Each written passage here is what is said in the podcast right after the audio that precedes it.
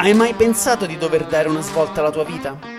Ti sei mai chiesto dove e come potresti cominciare? Allora sei il benvenuto a ogni singolo giorno, il podcast, dove insegniamo a non mollare sempre, in ogni situazione. Quindi ora alzati dal divano e preparati ad una dose di motivazione stoica invecchiata di 2500 anni. Gentile pubblico, datevi una mossa che è tempo di agire.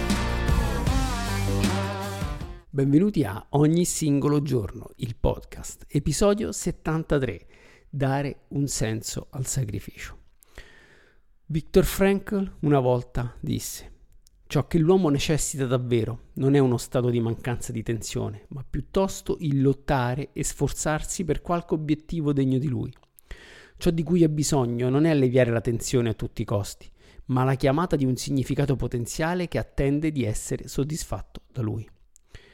Ora, chi è stato Viktor Frankl? Viktor Frankl è stato il fondatore della logoterapia ed è sopravvissuto allo sterminio nazista, è stato anni rinchiuso in più campi di concentramento e durante la permanenza in questo, in questo inferno ha, ha accumulato delle esperienze, ha visto delle cose che poi ha utilizzato una volta terminato l'incubo eh, per aiutare tantissime persone, per migliorare la vita di tantissime persone. E cosa ha capito? Qual, la, qual è la lezione importante che poi è alla base della logoterapia stessa?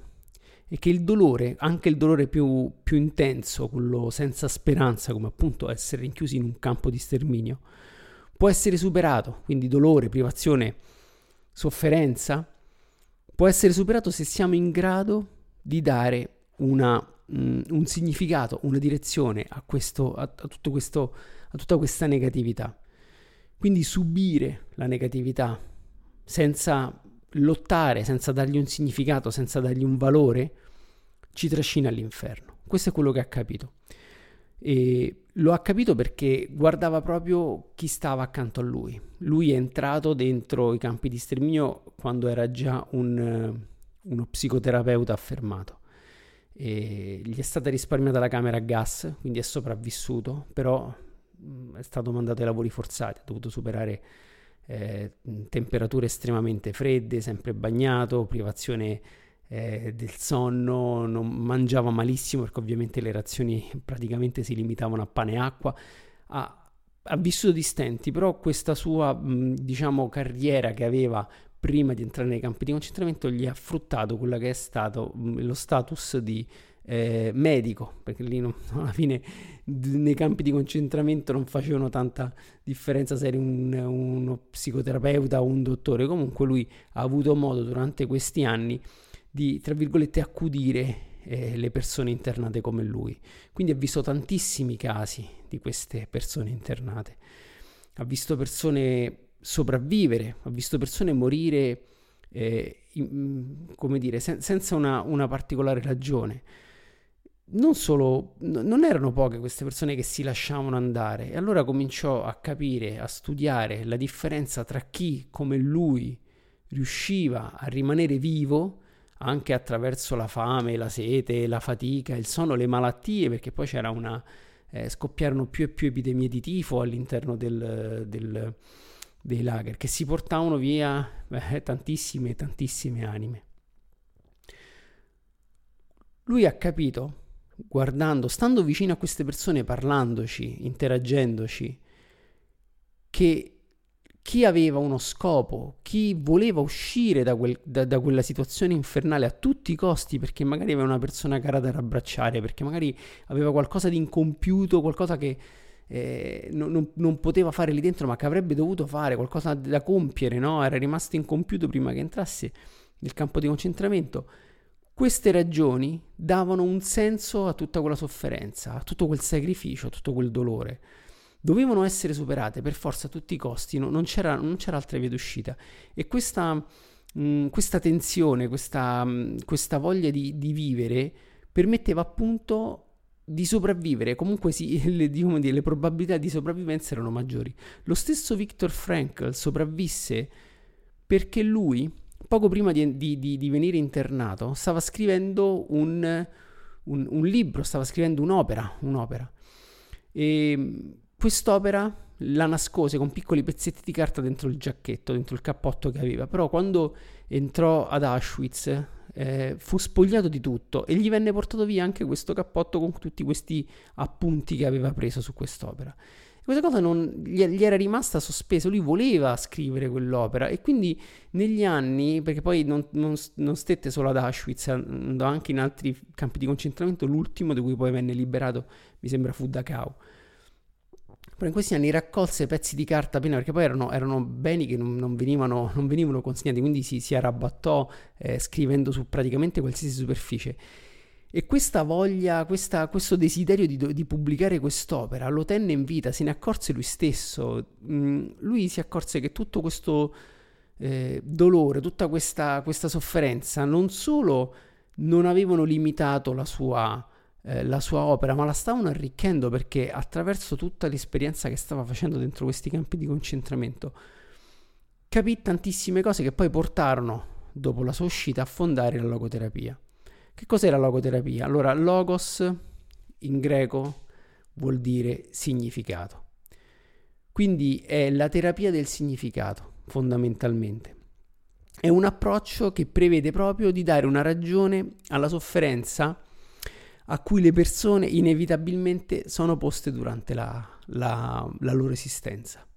Noi tutti soffriamo in un modo o nell'altro, o ce lo procuriamo noi perché sbagliamo, oppure semplicemente ci piove addosso come, come così, perché così è la vita, non è che uno eh, soltanto quando sbaglia soffre, ovviamente esistono malattie, esistono imprevisti, tantissime cose che, che non possiamo controllare, come dicono i nostri amici stoici, no?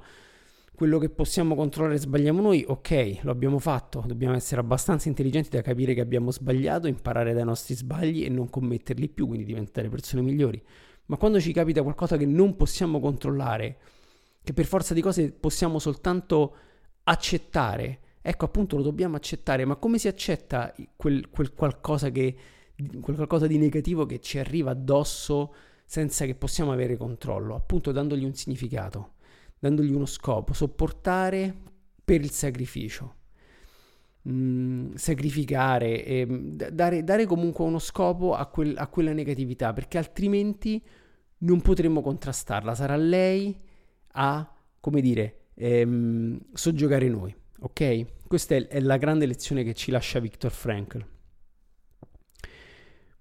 Quindi Frankl vide proprio questa, questa differenza tra chi, tra chi, sopravviveva perché aveva qualcosa e chi invece non credeva più in niente. Lui fa un esempio molto, molto calzante. Spesso i detenuti, gli internati, venivano pagati in sigarette. Ovviamente oltre, cioè non, è, non, è, che si mangiavano, si potevano mangiare le sigarette, però queste sigarette venivano usate un po' come moneta di scambio, quindi se volevano una razione in più di cibo o comunque una coperta un po' più, non dico calda perché lì le, le, le eh, diciamo era tutto ridotto al minimo, però comunque queste sigarette si potevano barattare con qualcosa che rendeva allungava l'esistenza, diciamo così, perché se io potevo mangiare un po' di più, avevo un po' più di forze e magari non rischiavo di morire di freddo o fatica durante i lavori forzati del giorno dopo. Lui si accorse che le persone che si lasciavano andare, che avevano perso ogni speranza, che non, la loro motivazione era stata frantumata da, dall'esperienza brutale che stavano vivendo, che cosa facevano? Fumavano. Lui se ne accorse soprattutto quando come medico eh, assistette alcuni malati di tifo.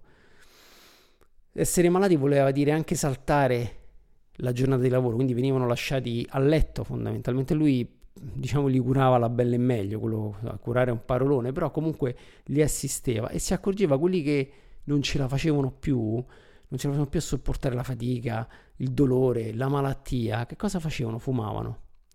E questo per Victor era, era, un chiaro segno che avevano mollato, avevano lasciato, perché quelle sigarette non servivano più a barattare nulla, non gli importava più, smettevano di mangiare.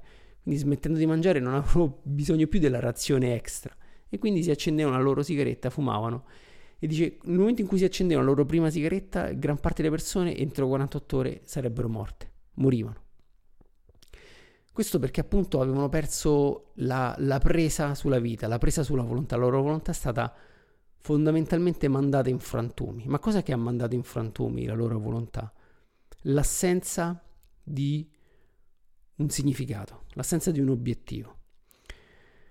Victor parla di volontà di significato. Che cosa intende per volontà di significato? Lui dice che l'uomo è program- l'essere umano è programmato per dare un significato alle cose, compreso dolore e sofferenza. È uno dei bisogni, diciamo bisogni primari, anche se la famosa piramide, bisogni primari, secondari, terziari, sappiamo tutti che è stata messa abbastanza in discussione, no? Perché alcuni bisogni possono diventare temporaneamente da secondari passare a primari, eccetera, eccetera. Comunque, il, il, la volontà di significato è qualcosa che abbiamo insito in noi e che dobbiamo fare per rendere la nostra vita sopportabile. È quel bisogno intimo nell'essere umano di dare un significato a ciò che fa e a ciò che accade. Ed è una condizione necessaria per sentirsi padroni della propria esistenza. Noi se abbiamo un significato possiamo smuovere le nostre energie verso una direzione. E anche se stiamo subendo un, un, appunto un dolore, un qualcosa, se stiamo a, mm, qualcosa che ecco non dipende da noi, ma ci è piovuto addosso. Anche lì la volontà di significato, dare un significato a quel dolore, significa sopportarlo in maniera migliore, essere più, come dire, forti, perché abbiamo uno scopo per sopportare tutto quel dolore, ok? Tutta quella sofferenza. Se invece non diamo uno scopo, se invece non, lo, lo, lo, subiamo e basta, ci lasciamo inondare senza, senza frenarlo, senza dargli un minimo di, eh, di significato, ci, ci, travolgerà esattamente come un'onda di fango durante, non so, una, un'inondazione, ok? Ci, ci, spazzerà via. E questo, come, come dicono i nostri amici storici, è, è il nostro potere. Siamo noi che decidiamo se lasciarci trascinare via o dare un significato e nuotare controcorrente. Sarà faticoso, sarà doloroso, probabilmente, probabilmente c'è anche una piccola probabilità che sarà inutile, ma provare è sempre meglio di non farlo. Quindi che cosa fa la volontà di significato? Cioè dare uno scopo alle nostre azioni automaticamente proietta un significato alla sofferenza. E questa tensione che sperimentiamo nel raggiungere l'obiettivo, nel voler superare la sofferenza, appunto, Frank la definisce la noodinamica, è scritto N-O-O, noodinamica. È un requisito fondamentale per la salute umana. Quindi noi fondamentalmente per Viktor Frankl dobbiamo avere sempre quel, quel qualcosa da raggiungere, ok? Non, non deve essere ovviamente una, ogni giorno una sfida, non, non deve essere così stressante, però nel, nel quadro grande della nostra esistenza dobbiamo sempre tendere a qualcosa, dobbiamo sempre dare un significato, avere un obiettivo, cercare di raggiungerlo proprio per dare, per sbloccare quelle risorse interne, quella forza. Questo vale sia per il fisico sia per la mente. Per il fisico quante volte ciò che non utilizziamo il nostro corpo lo, lo, lo smembra, no? lo scompone per, me, per permettere agli altri organi di usufruire di quelle di quelle risorse. Per esempio, questo accade, come avevo detto anche in un episodio precedente, agli astronauti nello spazio, perché quando tornano sono sempre in, in, in osteopenia, alcuni più gravi anche in, osto, in osteoporosi, cioè il loro tessuto eh, osseo si, si, sgretola. Perché le ossa si sgretolano nello spazio? C'è qualche sostanza nello spazio che corrode le ossa? No. Semplicemente il nostro organismo, non percependo più la forza della gravità, la tensione della gravità, pensa che l'osso non serve più perché cosa serve l'osso? A tenere, a tenere insieme gli organi contrastando la gravità, gli organi, i muscoli, eccetera. Quindi vede, ok, le ossa non servono più, le ossa sono ricche di minerali che possono servire agli altri organi, che cosa facciamo? Andiamo a smontare attraverso gli ormoni, attraverso un gruppo di cellule adibito proprio a questo, il tessuto osseo. Quindi se noi non, non e lo stesso vale per il muscolo, se noi non, non ci alleniamo, non non ci muoviamo, il nostro corpo tende a invecchiare più velocemente, cioè tende ad avvicinarsi alla morte in maniera più rapida e in maniera più, come dire, meno dignitosa, perché chi, chi, non, chi non, si allena da tanto, chi non si è mai allenato, ha un, ha un, di solito in media ha una, sviluppa più malattie legate all'invecchiamento. Lo stesso vale per chi nella vita non ha qualcosa, non ha un obiettivo da raggiungere, non, un, non, non esercita quella tensione, quella volontà di significato, quella noodinamica, no? Che permette alle nostre risorse interne di essere sempre in movimento. Io do, do forza, do volontà, aiuto gli altri, lo faccio per me, per gli altri e che cosa ricevo? Ricevo ancora più forza, ancora più, ancora più, più affetto, più... Ehm, più cose positive, ok? È tutto un dare e avere e ovviamente tutto ciò che do mi torna indietro moltiplicato e anche questo appunto dobbiamo anche stare attenti a ciò che diamo perché questa è una, è una legge universale che secondo me e secondo tanti è vera. Quindi qualsiasi cosa facciamo ci capita, dobbiamo poter ridare una ragione. Anche perché, come abbiamo appena visto, non farlo è, stra- è, una, è una strada molto breve verso il declino psicofisico. Perché il problema è proprio questo. Se io non alleno il muscolo della volontà si atrofizzerà. Se io non mh, mm, se io mi lascio andare perché sto subendo un trauma, perché ho subito un trauma, perché mh, mm, perdo la voglia di lottare, ovviamente che cosa succede? Mi avvicino a, a rotta di collo verso la fine. E ovviamente poi, ecco, poi lì sta ognuno di noi, ognuno fa le proprie scelte e padrone della propria vita. Però se, se, si ama la vita, se uno vuole vivere, se uno ha qualcosa da dire, ha qualcosa da fare, ha qualcosa, vuole, vuole stare con le persone, vuole, eh, vuole creare qualcosa, vuole, vuole, rendere manifesto qualcosa che ha dentro, deve poter vivere e questa, questa voglia, questa forza che ha dentro può superare qualsiasi cosa. Può superare anche un campo di sterminio nazista e questo è, è, tutto dire. E a proposito del, del, del significato della, di, di, di, questo podcast, di questo episodio, scusate, del, ehm, della, del, super, del, dare un significato alla sofferenza, del, del superare l'avversità, del non mollare. Ecco, io in questo ci vedo tantissimo la zavorrata. Faccio questo piccolo collegamento che all'inizio può sembrare anche un po', come dire, un po' azzardato, però seguite il mio ragionamento. Cosa si fa nella zavorrata? portiamo un peso, ok? Portiamo un peso che può essere, ecco, 30, 40, 50 kg, 20 kg, 10 kg, 5 kg, qualsiasi peso. Che cosa rappresenta questo peso? Ecco, di, di che cosa è la, la, la, metafora? È la metafora della vita, del, del peso dell'esistenza, del, delle sofferenze, dei dolori che sperimentiamo durante la nostra esistenza, i problemi, eccetera. Però se noi diamo un significato a questo peso, cioè io sto facendo questa zavorrata perché eh, voglio essere alla fine di essa più forte e più resistente, io questo peso lo posso sopportare, lo posso sopportare per tutta la durata del, del percorso.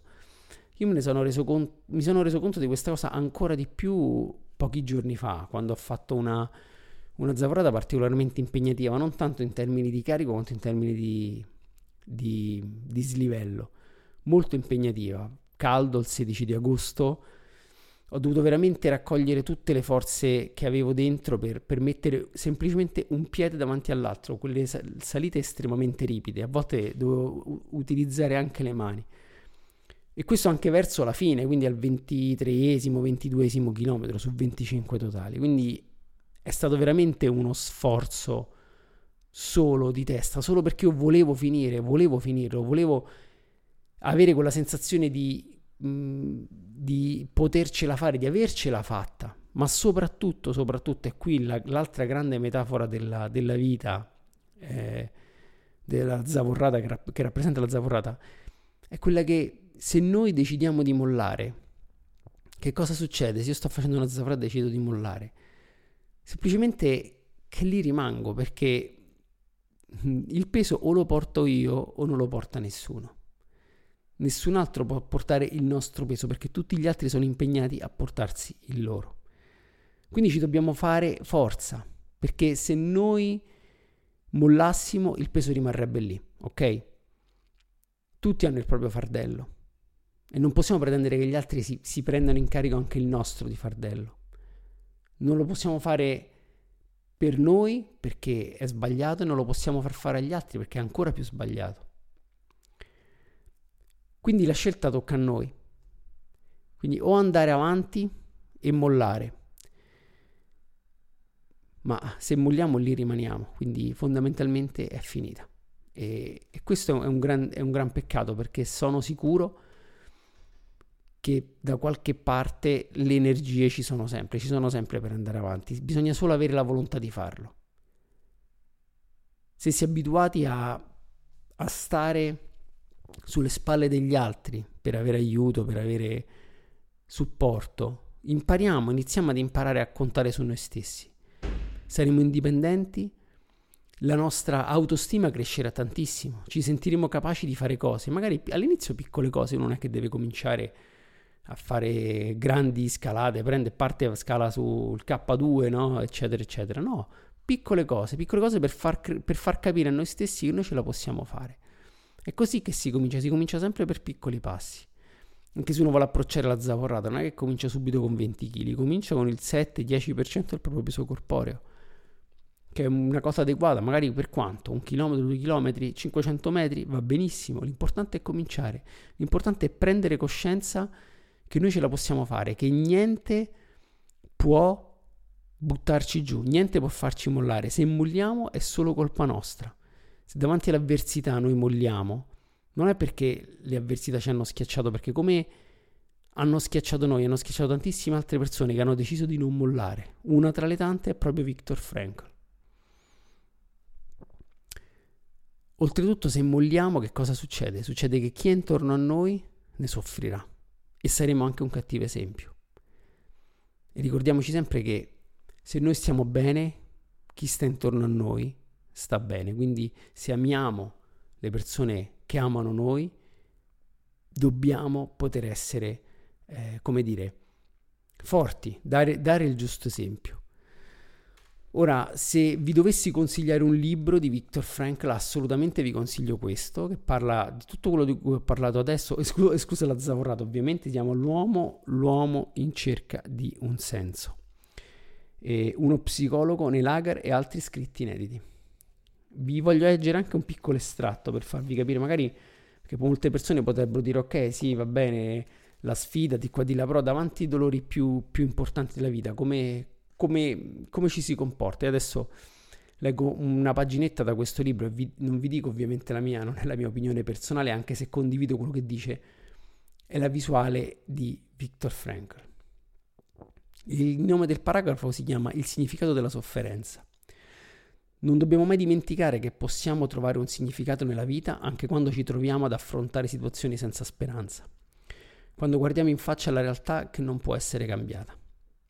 Perché ciò che conta è riuscire ad esprimere le proprie potenzialità al meglio, ossia trasformare una tragedia personale in un trionfo, in una situazione difficile in un successo.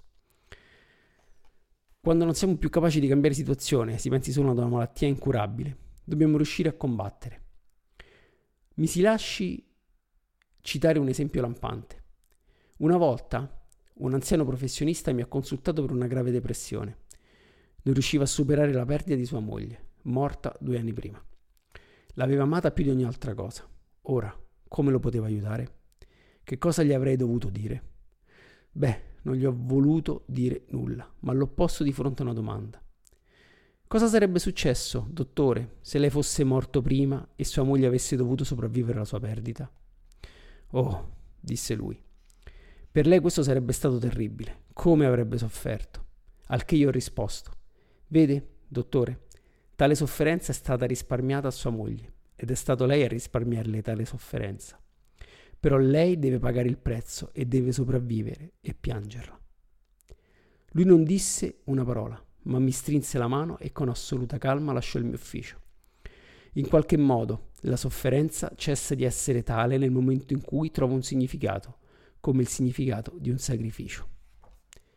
E con questo è tutto e vi auguro una buona mattinata. Vi ricordo che se volete conoscere più, volete approfondire il concetto dello stoicismo, vedere, mettervi alla prova con delle sfide, approfondire potete andare su ognisingologiorno.it e dove troverete anche il mio libro ogni singolo giorno sia su Amazon sia nelle librerie soprattutto Feltrinelli. E con questo vi riauguro di nuovo una buona giornata. Grazie